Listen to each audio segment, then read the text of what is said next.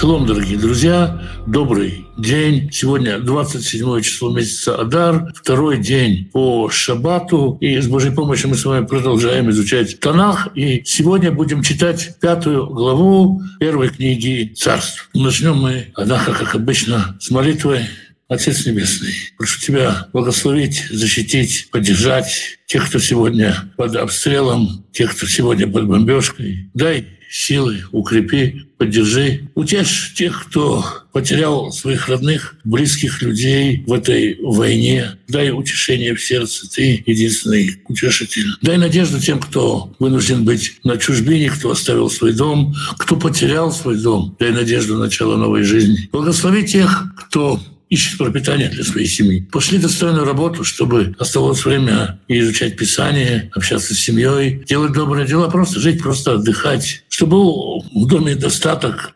избыток, возможность помогать другим, желание помогать другим. Благослови и исцели больных, дай мудрости врачам, направь их руку исцелять. Благослови тех, кто сопровождает больных. Примири, примири тех, кто в немире, примири отцов и детей, мужей и жен, братьев, сестер. Дай нам мир в наше сердце, мир с Тобою. Благослови свой народ миром, как Ты обетовал, говоря, Господь даст дерзновение своему народу. Господь благословит свой народ миром. А мы с вами продолжаем читать историю царства Шломо. И сегодня будем читать пятую главу книги царств. Вы Шломо, а я Мушель, Бехоль Мемлахот.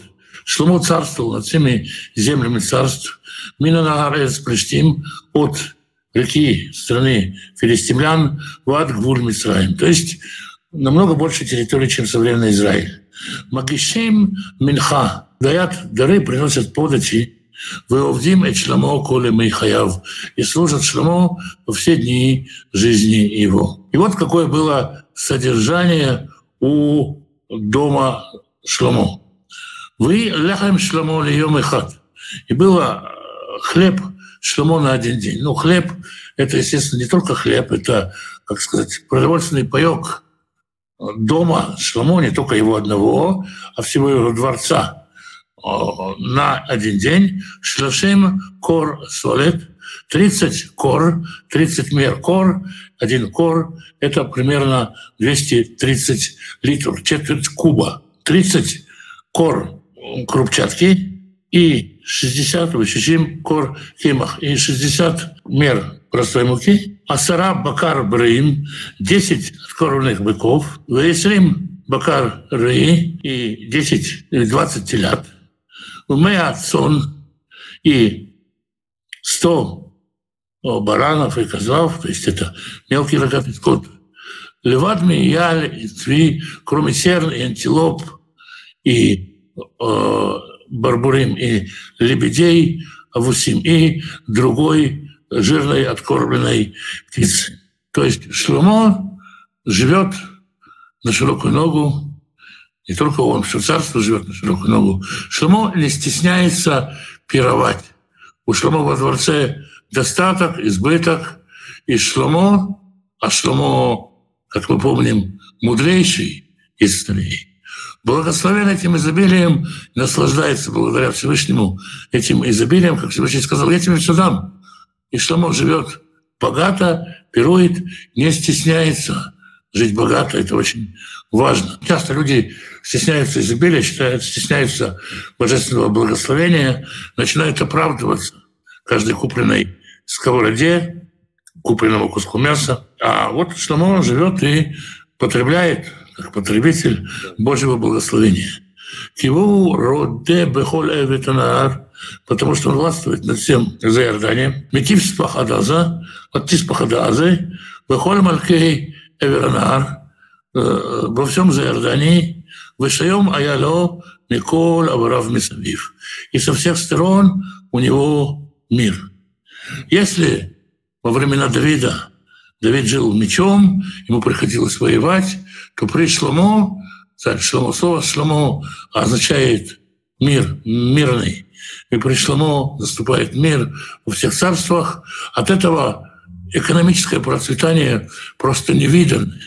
Мы читали, прошлая глава заканчивается, а Израиль ест и пьет, и радуется.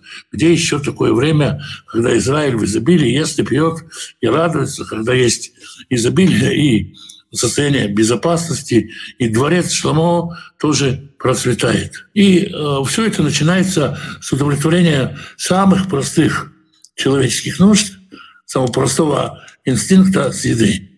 Вейшев Иуда в Израиле в этих. Иуда и Израиль живут в безопасности. Иш тахат гафно, каждый человек под своим лозой, тахат тринато, каждый под своим виноградником. То есть каждый человек имеет свой надел, не смотрит на виноградники другого, нет необходимости. У каждого свое изобилие, каждый на своем маленьком, так сказать, хуторке, и все вместе единым народом живут в безопасности, ни зависти, ни стремления захватить чужое. Каждый живет, и каждый доволен. Медан, брат Бершева. От Дана до Бершевы, коль имеет Шламо во все дни Шламо. В июле Шламо арвы имели ворвот И было у Шламо 40 тысяч стоил лошадиных для, верхово, для верховой езды, Вышнайм Исраэля в Парашим и 12 тысяч э, колесниц запрягаемых. То есть Шлемо имеет огромное количество колесниц. Мы помним, что заповедь царю не умножать лошадей. Ну, что значит не умножать лошадей, может быть, не брать лошадей, не забирать лошадей, не собирать лошадей. Шломо имеет тут такое изобилие лошадей, много это или мало на сравнении с общим процветанием, которое в обществе, это не много. То есть, поскольку общество все живет на высоком экономическом уровне, можно сказать, что лошади пока его не портят. И давали ему пропитание, снабжали его продовольствием.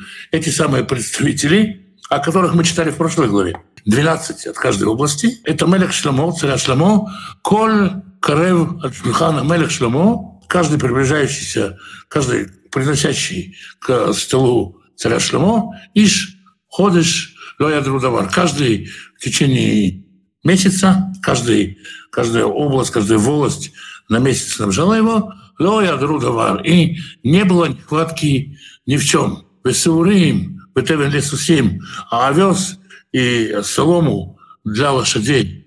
Велерохеш и для верхового скота Явоу, Эламаком, Ашер Ешам Ишки Мишмату. Все это приносили на место, каждый как полагалось ему, каждый по разнарядке. То есть было распоряжение, кому сколько приносить, и Шломо, и люди Шломо, и весь дворец, и все дворцовые слуги, все служащие на, в штате Шломо, все имели полным изобилие жили, и скот Шломо и его лошади все получали пропитание. Это то, что касается э, удовлетворения материальных потребностей.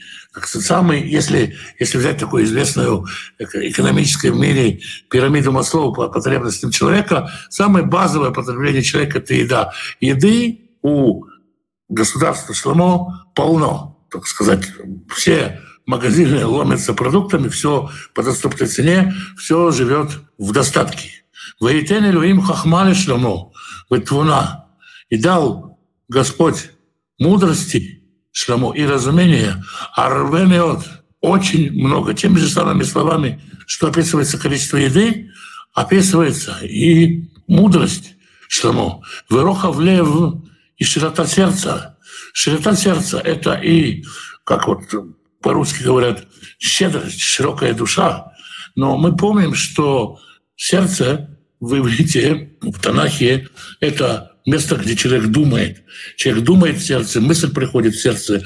Сердце — это думалка в Танахе. Сердце — это место, в котором человек думает. И, значит, можно сказать, и горизонты широкие. И все это холь ашера сватаям, как песок морской. То есть у Шломо в изобилии мудрость.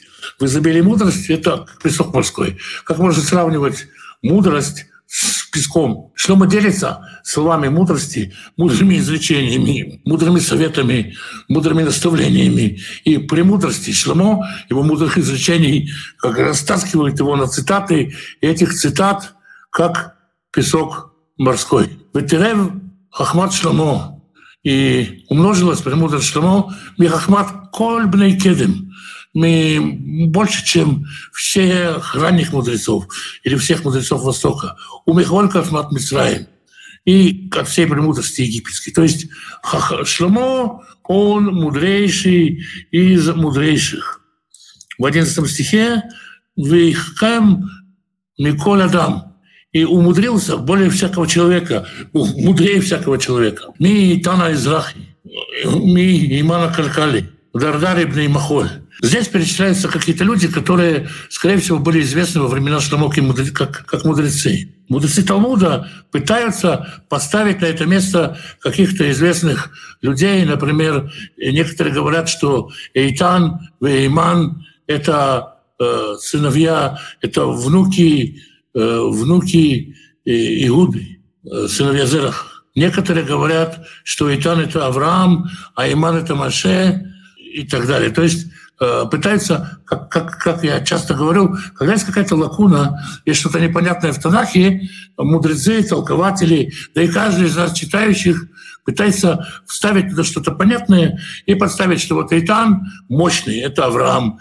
Иман верный, это, конечно же, Маше, ну и так далее. И можно, как сказать, подобрать на это место каких-то людей. Некоторые говорят, что Итан — это первый Адам. То есть есть много разных версий, Э, подставить в это уравнение вместо x, y, y, подставить каких-то мудрецов. Но на самом деле, скорее всего, имеется в виду какие-то мудрецы, какие-то мудрые люди, которые были известны тогдашнему читателю, и мудрость которых до нас не дошла, потому что, во-первых, нам до них нет дела, во-вторых, ну, нам надо понять, что Шломо умнее. «Ваиш לו шмо бехоля гоем савив». Имя его, слава о нем, разошлась среди всех народов вокруг. «Вейдабер шлошеталафим машаль». И он э, рассказал три тысячи притч или э, три тысячи поучительных примеров, каких-то поучительных историй. Веширо Хамешайлафим. И песен его было пять тысяч. Э, тринадцатый стих дал основание для очень многих легенд, которые особенно развиты были в Средневековье. «Выйдабер аль и говорил он о деревьях или с деревьями, «Минаэры зашер Ливанон» от кедра ливанского, ад изов ашерец бекирда мха настенного. «Выйдабер аль-бейма валяов» и говорил со скотиной и с птицей валяремеш и с насекомыми, с пресмыкающимися, валя дагим и с рыбами. И вот это, э, этот стих, конечно, породил идею, что у Шламо был дар, или было особое кольцо, которое позволяло ему понимать язык растений, кедров, и мха, и рыб, и птиц, ну и так далее. Можно понять это, и, скорее всего, текст говорит о том, что притчи его были, что Шломо мог из любой вещи сделать притчу. То есть из каждой вещи, как сказать, вот мы говорим там, муравей трудолюбив, или есть э, такая притча Крылова, а не Шломо, лебедь, рак да щука. То есть из каждой вещи в природе он выводил какую-то премудрость. Из каждого явления природы из каждого животного, у каждого животного, а животных есть великое множество, есть они очень странные. Сегодня можно видеть, распространяются снимки, видео. Животные бывают самые-самые удивительные. И Шлемо от каждого животного находил чему учиться, из каждого животного, из его поведения, из его имени, может, делал притчу. То есть любая повседневная реальность э, делалась источником мудрости Шломо.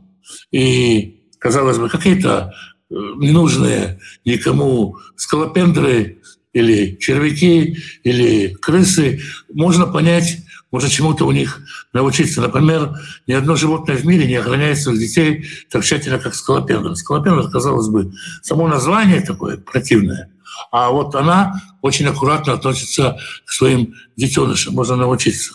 И точно так же Шломо от каждого явления природы делал выводы, делал притчу из всего существующего. Это урок того, насколько мудрость опирается на реальность, насколько мудрость не схоластика, не что-то существующее в интеллектуальном вакууме, а опирается на повседневное, на то, что понятно каждому человеку и очевидно каждому человеку. Притча — это то, что делать непонятное понятно. И Шламо мог опереться на что угодно, с помощью любого предмета объяснить человеку любую премудрость. Это способность разъяснять, способность истолковывать как часть премудрости Шламо.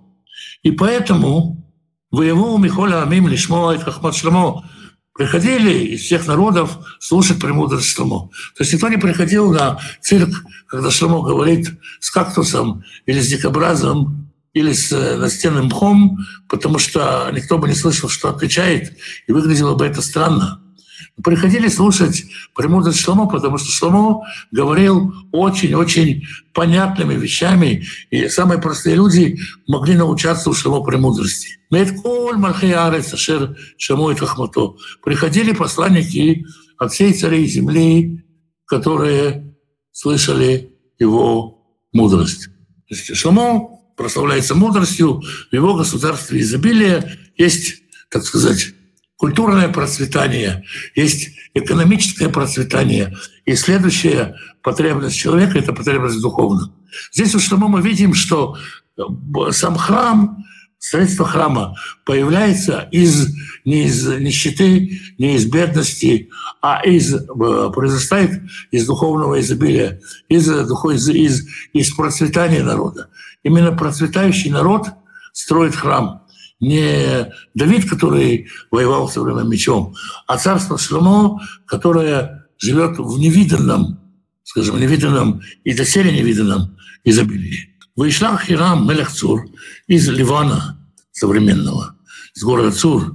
Хирам шлет это вода в Шломо, рабов своих, слуг своих Шломо, кишама кито машхуле мелех тахатавиу потому что он слышал, что его помазали на царя вместо отца его. Естественно, интернета нету, ютуба нету, каналов новостных нету, и, может быть, Хирам услышал об этом спустя год. Но так или иначе, Хирам послал делегацию к Шламо, Киавая Хирам или Давид Колемим, потому что при жизни Давида Хирам его очень любил. И нужно отдать дань, дань уважения оказать уважение его сыну. Послал посланников, так засвидетельствовать почтение. И Шламо с этими посланниками делает Хираму предложение. «Воишлах Шломо эль Хирам леймор». И отослал Шломо Хираму, говоря, «А та еда ты Давидови, ты знал отца моего Давида. Кило я холь ливнот бейт лишем Адонай Раав».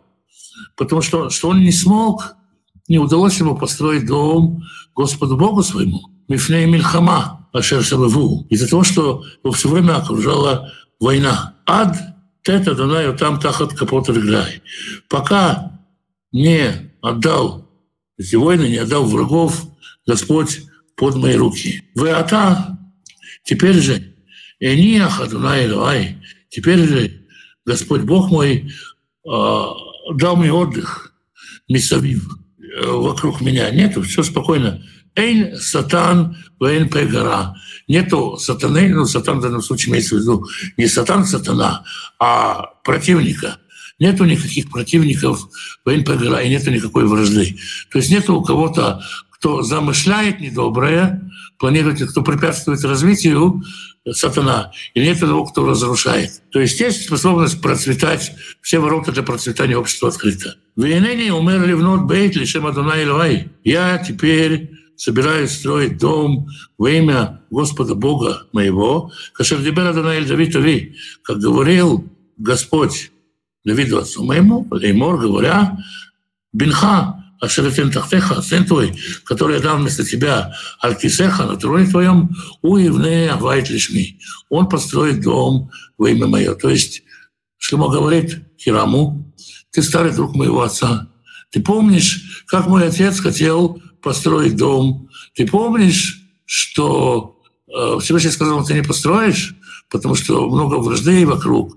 Невозможно строить дом для Бога в условиях, когда приходится оборонять свою страну. Но сын твой, который сядет на престоле вместо тебя, он построит дом. Что он говорит, вот я тот сын, я тот сын, я собираюсь сейчас строить дом Господу. Вы ата, теперь же, цаве, повели, вы кретули аразим на Ливанон. Порубими повели разрушить мне вырубку лесов в Ливане, что мне разрешили рубить лес, кедр, Кедровые леса были символом Ливана, и сегодня на ливанском флаге мы видим кедр. То есть Ливан прославляется кедром, часто называется Арез, Арез, Аразим, страна кедров, и сами ливанцы называют себя страной кедров, ну, видимо, на флаге себе нарисовали, значит, этим славится. Вода ее и мавдеха. Я пошлю слуг твоих вместе со слугами твоими. Бескаравдеха и Тенлиха. Я оплачу плату твоим работникам. То есть выдели мне лесорубов. Израильтяне много чего умеют делать, но в вырубке лесов лесорубы из нас пока никакие. Поэтому ты выдели лесорубов, что мы вырубали мне лес. Я пришлю к тебе еще работников на вырубку леса, на обучение, и я плачу твоим лесорубам оплату. Киколя Шертамар, сколько ты скажешь? Кията и дата, ибо ты знаешь, ки эйбану иш что у нас нет человека, Юдеа, Крот и Цимки, Цидоним, которые, как Цидоним, как цидонские, умеют рубить леса. То есть вы, тамошние жители, вы специалисты. Мы не будем учить э, жителей Приморской полосы ловить рыбу. Лучше они сами нас, лучше мы их наймем. Значит, также мы не будем, лучше мы наймем сидонцев, которые профессионально рубят лес, чем будем э, стремиться делать это сами. Лучше расплатимся сидонцами но мы пошлем вам своих людей на обучение. Хирам с радостью принимает приглашение Шламо. Вики Шама Хирам и Деврей Шламо Вейсмах Миот. И было, когда услышал Хирам слова Шламо, обрадовался он очень сильно. Вайомар и сказал, Баруха Данай Айом, благословен Господь сегодня, Ашер Натан ли Давид бен Хахам, который дал Давиду такого умного сына, Алаама Равазы, чтобы он управлял таким большим народом. Хирам радуется за своего старого друга Давида и, конечно же, соглашается поучаствовать в мероприятии, которое называется «Строительство дома для Всевышнего». «Ваиштах Хирам эль Шломо леймор» и послал Хирам к Шлому, говоря, «Шимати это шершалахта элай» я услышал то, что ты мне послал. Они асеет кола хавциха бейцей разим, бейцей брошим. И я сделаю все, что ты захочешь, как кедровыми деревьями, так и деревьями хвойными. А вода и Ирдуми на Ливанон, яма. Я э, пошлю работников на море. Вы они атимем деврот биям, адама кома шартишлах элай я пошел по морю, буду сплавлять лес. Венафацем шама вата тисаута таасеет хаваци латет лем лехем бейти. А ты э, сделай с ними как ты хочешь, но ты как бы обеспечь мне снабжение. Вы и Хирам нотель лишному эцей аразим, эцей брушим, коль хафацо. И дал Хирам сломо, кедровые деревья, и хвойные деревья, все по воле его. Шломо натон ли Хирам и в корхитим, а Шломо, как мы говорили, продовольственное обеспечение дает Хираму, дает ему 20 кор. Мы говорили, что один кор – это 220-250 примерно литров, четверть куба. Маколит. На сегодняшнем э, иврите Маколит – это придомовой магазин, это продовольственный магазин, но просто продовольствие в древнем иврите. И до моего Вайсрум Куршемин Катит и 20 кор оливкового масла, Кои тен шломо хирам шана бешана так давал Шломо Хираму из года в год. То есть достаточно большое содержание Шломо дает Хираму. Это не бесплатно, это не подарок, это вполне себе хорошая сделка для Хирама, но кроме того, он еще и участвует, конечно же, в строительстве храма. У Адонай Натан Хахмали Шломо Каашер Диберло. А Всевышний дал Шломо мудрости, как он говорил ему. Вы шалом бен Хирам бен Шломо. И был мир между Хирамом и Шломо. Всегда мы видим, что мудрость, она приводит к умению вести мирные переговоры, заключать мирные союзы. В Икриту бричные, и они оба заключили завет. Уяль Мелех Шломо Мас Миколь Исраэль. И наложил Шломо оброк на весь Израиль, Вейман Штушим Элефиш. И это был оброк в 30 тысяч человек. То есть от всего народа должно было выделить 30 тысяч человек. довольно тяжелое бремя для народа, но как бы Шломо делает это ради храма. Вышли хам Ливанона и послал их в Ливан. И сротарафим бы ходишь, халифот, ходишь, послал их в Ливан по 10 тысяч за вахту на месяц. Ходишь в Ливанон, с нами ходашим бы вейто. Чтобы месяц они были в Ливане и два месяца дома. То есть вот таким вахтовым месяцем, вахтовым методом они работали.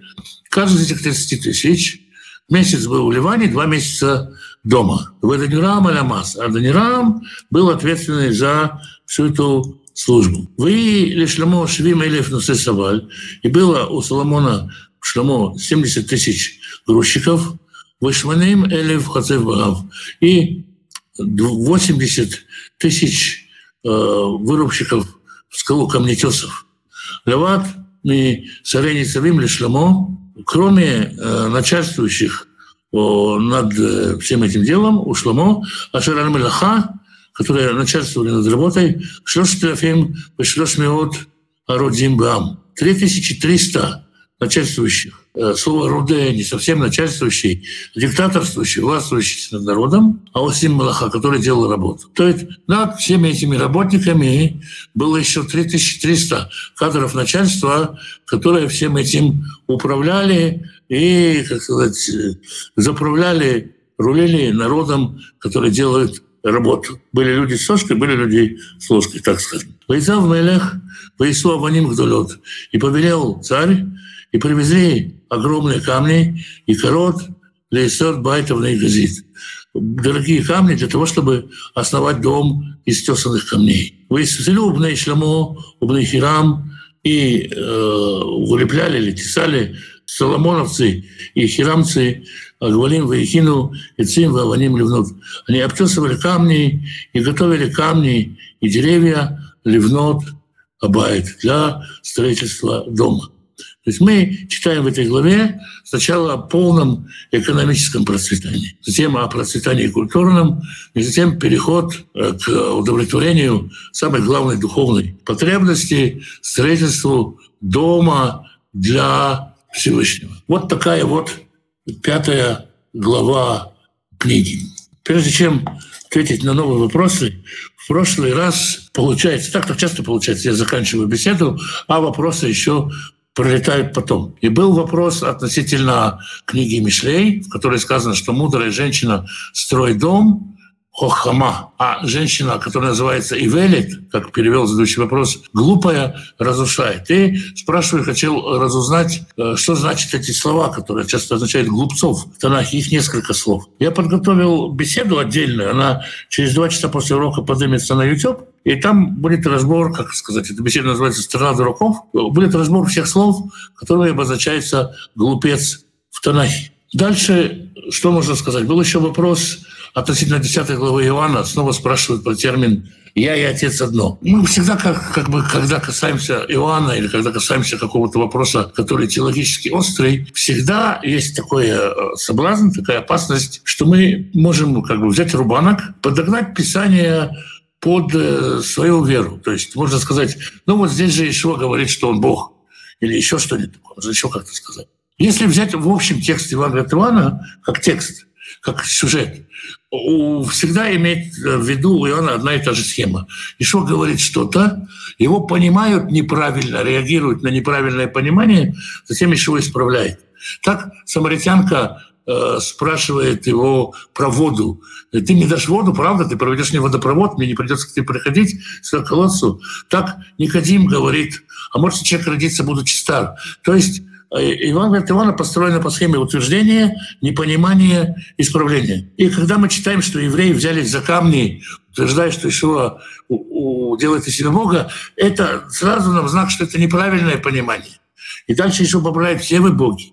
Поэтому, когда он говорит «я и отец одно», нужно понимать это неким другим образом. Что такое «я отец одно» мы говорили, я много говорил об этом, что такое посланник в иудаизме, как это трактуется и так далее. Без относительно вообще понимания природы Машеха, если говорить просто про это место, то здесь он говорит, я, когда это делаю, я представляю Всевышнего. В это же время есть в Израиле Мидраш, который говорит, Всевышний, Тора и Израиль — это одно и то же. То есть Израиль, который выполняет Тору, он рука Всевышнего, и он тоже одно. Поэтому вот как бы э, какой-то стих, который... А я хотел спросить именно теологический. Именно теологический, именно теологический этот стих понимать и не получается. Вот эти два вопроса остались без ответа с прошлого раза, а теперь можно продолжать отвечать на вопросы. Как интимно учат в, тех, в семьях? Я знаю, что их родители с ними говорить не будут. У нас отношения доверия. Хотелось бы знать, как это делать благословенно. Ну, как говорят, в зависимости от родителей. Есть родители, которые вообще никак не говорят. Да? Есть, вот, скажем, к сожалению, даже в еврейской прессе ортодоксальной. Но если мы смотрим еврейскую ортодоксальную прессу, даже вымарываются фотографии женщин. То есть ну, женщины как бы не существуют для многих. Для многих так легче. А, и многие поэтому, получается, так узнают о том, что происходит между мужчиной и женщиной только во время свадьбы. Отсюда куча куча всяких проблем. Тем не менее, как бы есть э, разумные книги, которые написаны об обучении, родители, которые хотят, родители, которые хотят, у них дети изучают, открыто разговаривают, открыто разговаривают с детьми на эту тему, объясняют девочке, когда у нее начинаются месячные, что это значит. И до этого объясняют, что это значит. Что вообще значит пол, как Всевышний сделал человека. И когда мы читаем как раз, когда мы читаем Берешит, скажем, Берешит очень сложная в этом плане книга, там есть куча вещей, которые взрослому-то не объяснишь. Вот. Когда мы читаем про это, то мы стараемся детям что-то в самом начальном объяснить. Каждый ребенок ведь отличается, и каждый родитель отличается. Поэтому, скажем так, есть э, системы и школы, которые позволяют ортодоксальным евреям обсуждать детьми интимные вещи, говорить на интимные темы.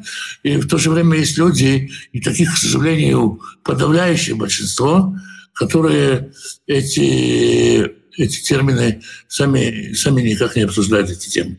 Сами не готовы, сами не живут полноценной жизнью со своими женами в силу кучи ограничений, которые на себя наложили. Есть направление в хасидизме, где это дошло до того, что женщину запрещено называть ее именем. То есть, если твою жену зовут Эстер или Малка или Сара, то нельзя сказать Эстер, Малка или Сара – это разврат. Нужно сказать обязательно «Ишти, жена моя». Есть такие люди, есть люди, где мужчина и женщина не гуляют вместе, а женщина должна идти чуть сзади, иначе это разврат. Есть разные семьи, есть семьи, где направление, где мужчине запрещено видеть свою жену обнаженной, вообще запрещено. Ну и так далее. То есть хватает страхов перед этой темой, и, к сожалению, к сожалению, не хватает грамотных людей, которые способны наставить в этом. Очень часто такое случается. Очень часто, но тем не менее, как бы это не про всех. Есть люди, которые учатся, знают, грамотно обучают, готовят. Ну, в общем, как, как и везде, к сожалению, еврейское общество в этом плане далеко не идеально. Место из 1 Тимофея 5.22. Как можно через возложение рук сделать соучастие в чужих грехах? Если вы, э, как сказать, представьте себе, что возложение рук – это какая-то рекомендация человеку, который вы даете. Ваша печать. Вы ставите печать, вы говорите, я назначаю этого человека на какую-то должность. Вы отвечаете за его деятельность. Поэтому, когда он что-то творит, вы тот, кто дали ему полномочия, кто поставил его на эту должность, кто его допустил. Если вы, вы говорите, это человек врач, а этот человек берется лечить, и он на самом деле не врач, то за его ложную деятельность вы отвечаете. То есть э, возложение рук – это как будто вы подключили человека к своей батарейке, к своему электричеству духовному естественно, вы отвечаете за того, на кого вы возложили руки. Поэтому можно так сделать, что вы поспешно на кого-то возложили руки, не зная человека, доверили ему какой-то должность. Может быть, э, дали ему какой-то соблазн, человек бы избегал бы работы с деньгами, работы с противоположным полом, э, работы еще какой-то, где может власть совратить, деньги или влияние или что-то, человек избежал бы каких-то грехов. Может, назначая его, выдвигая его куда-то, двигая его куда-то, сподвигая его куда-то, ставить его перед испытанием, которое он не может выдержать, и тогда становитесь участником его грехов. Это сплошь и рядом, к сожалению, бывает, что людей назначают, они потом не справляются. Или говорят, человек, уйди, ты справишься, а человек потом не справляется. Человек, может, и не решился бы, если вы на него руки не положили. Поэтому вот э, такое бывает. Э, где можно найти видео про сына Давида и Авигайль? Сын Давида и Авигайль, э, наверное, Халяб имеется в виду куда-то пропало это видео, надо его найти. Э, что-то случилось. Как избавиться от безответной любви? Мучает давно, все сердце выло, не знаю, что делать. Трудно сказать. Вообще безответная любовь такая травмирующая штука. Как от этого избавиться? Подумать, правда я люблю этого человека? Желаю ли его счастья? Приносит ли моя любовь ему счастье? Хочу ли ему счастья? Начинать молиться за этого человека, за его счастье, за его счастье, за его успех. И как бы без вас, то есть сказать, моя любовь ему, ему мешает, я в конечном счете держу этого человека, может, я перекрываю ему, может, я его решу, позаботиться об этом человеке, так, наверное. Вот, потому что надо э, как бы принять, что мы можем просто иногда любимому человеку, когда у нас не отвечает нам любовью, просто пожелать ему счастья, удачи, и попросить у Бога освобождения от этого.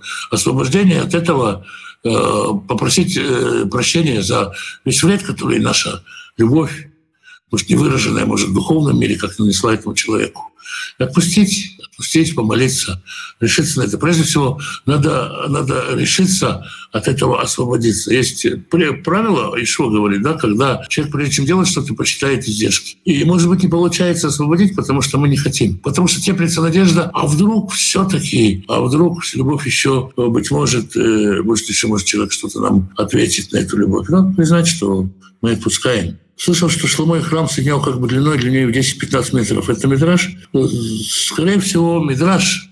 Конечно, на храмовой горе вот с самого начала скобах есть огромное количество всевозможных подземных ходов. Вот. Поэтому, может быть, у этого мидраша и есть какое-то основание. Ну, как бы логично было бы э, сделать и подземный ход да, но можно говорить только все-таки опираться можно только на то, что это Мидраш. В Писании есть слова «да истребится душа та» за неуполнение заповедей. Как в реальности Бог наказывал? Ну, э, снова есть какой-то текст, и когда мы не очень его понимаем, есть много разных мнений. Некоторые говорят, что карет, вот это наказание, это значит, что человек не доживет до 60 лет. Умрет молодым, то смерть. Некоторые говорят, что душа человеческая просто исчезает, буквально в смысле исчезает. Некоторые говорят, что прерывается духовная связь человека и Всевышнего. То есть э, есть ситуация, когда человек отпадает от Всевышнего, и все-таки внутри он так постоянно слышит голос «вернитесь, дети мои, вернитесь, вернитесь». А есть ситуация, когда эта помощь с небес на возвращение прекращается. Когда человеку не дают, нет, нет не предусмотрена для человека программа реабилитации. Если сам зубами выкарабкается, но выкарабкается, но это почти невозможно. То есть версии разные, потому что единого ответа мы не знаем на этот вопрос. Есть как бы разные идеи, что это значит. Если у меня уроки по книге Исаи, но мы с Божьей помощью где-то через два месяца подойдем к книге Исаи, и будут на эту тему уроки. Есть э, комментарий, который в переводе Гурфинкель, Фрума Гурфинкель, Кроме нее никто не переводил, по-моему.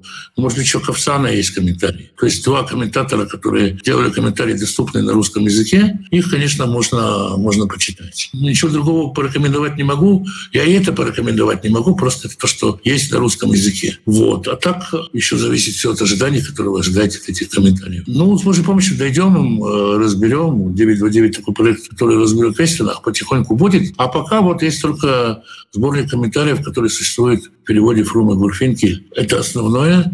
И, по-моему, Равков сам есть комментарии, но я не знаю, издавались ли они бумажно, они в электронном варианте гуляют. Вот. Больше ничего не знаю, что есть на русском языке. Есть ли транскрипция Танаха? Нету транскрипции Танаха, есть транскрипция Торы, вышел пятикнижник с транскрипцией на русском языке. Есть транскрипция псалмов, Тегелим, и, пожалуй, все. А, ну, то, что мы издаем книги. Вот вышел Иов, недавно, буквально недавно в Томске издали «Песнь песней» с транскрипцией. Что у нас еще было из Танаха? Э, Иона. Ну, то что, то, что у меня на сайте есть. Иона, Рут, «Песнь песней». И вот, э, вот это есть транскрипция. Транскрипции всего Танаха нету. Да, в общем-то, как Пока разбираешься с транскрипцией, проще уже алфавит э, выучить, поэтому нет. Псалмы есть, псалмы есть онлайн, есть транскрипция пятикнижья. И вот то, что мы делали книги, я любые свои книги по Танаху снабжаю транскрипцией Сев, Экклезиаст, Иона, вот сейчас выходит «Песня песней», Даниэль есть. Вот это то, что протранскрибировано, там каждый стих с русскими буквами, транслитерацией и с э, разбором полетов каждого слова. Вот. К сожалению, больше ничего нет. Но зато есть, есть хорошие аудиокниги, еще можно слушать на слух, наверное, так. Ну, вроде бы пока все вопросы. Спасибо всем, кто слушает, спасибо всем, кто спрашивает, спасибо всем, кто поддерживает молитвенно, материально, тоже важно. Спасибо всем, благодаря вам мы и существуем. Тогда шалом и завтра на том же месте в тот же час, а через где-то, наверное, час-полтора, два будет урок на канале о стране дураков в Танахе. Поэтому, как это сказать, оставайтесь с нами, не переключайтесь. Благословений и шалом.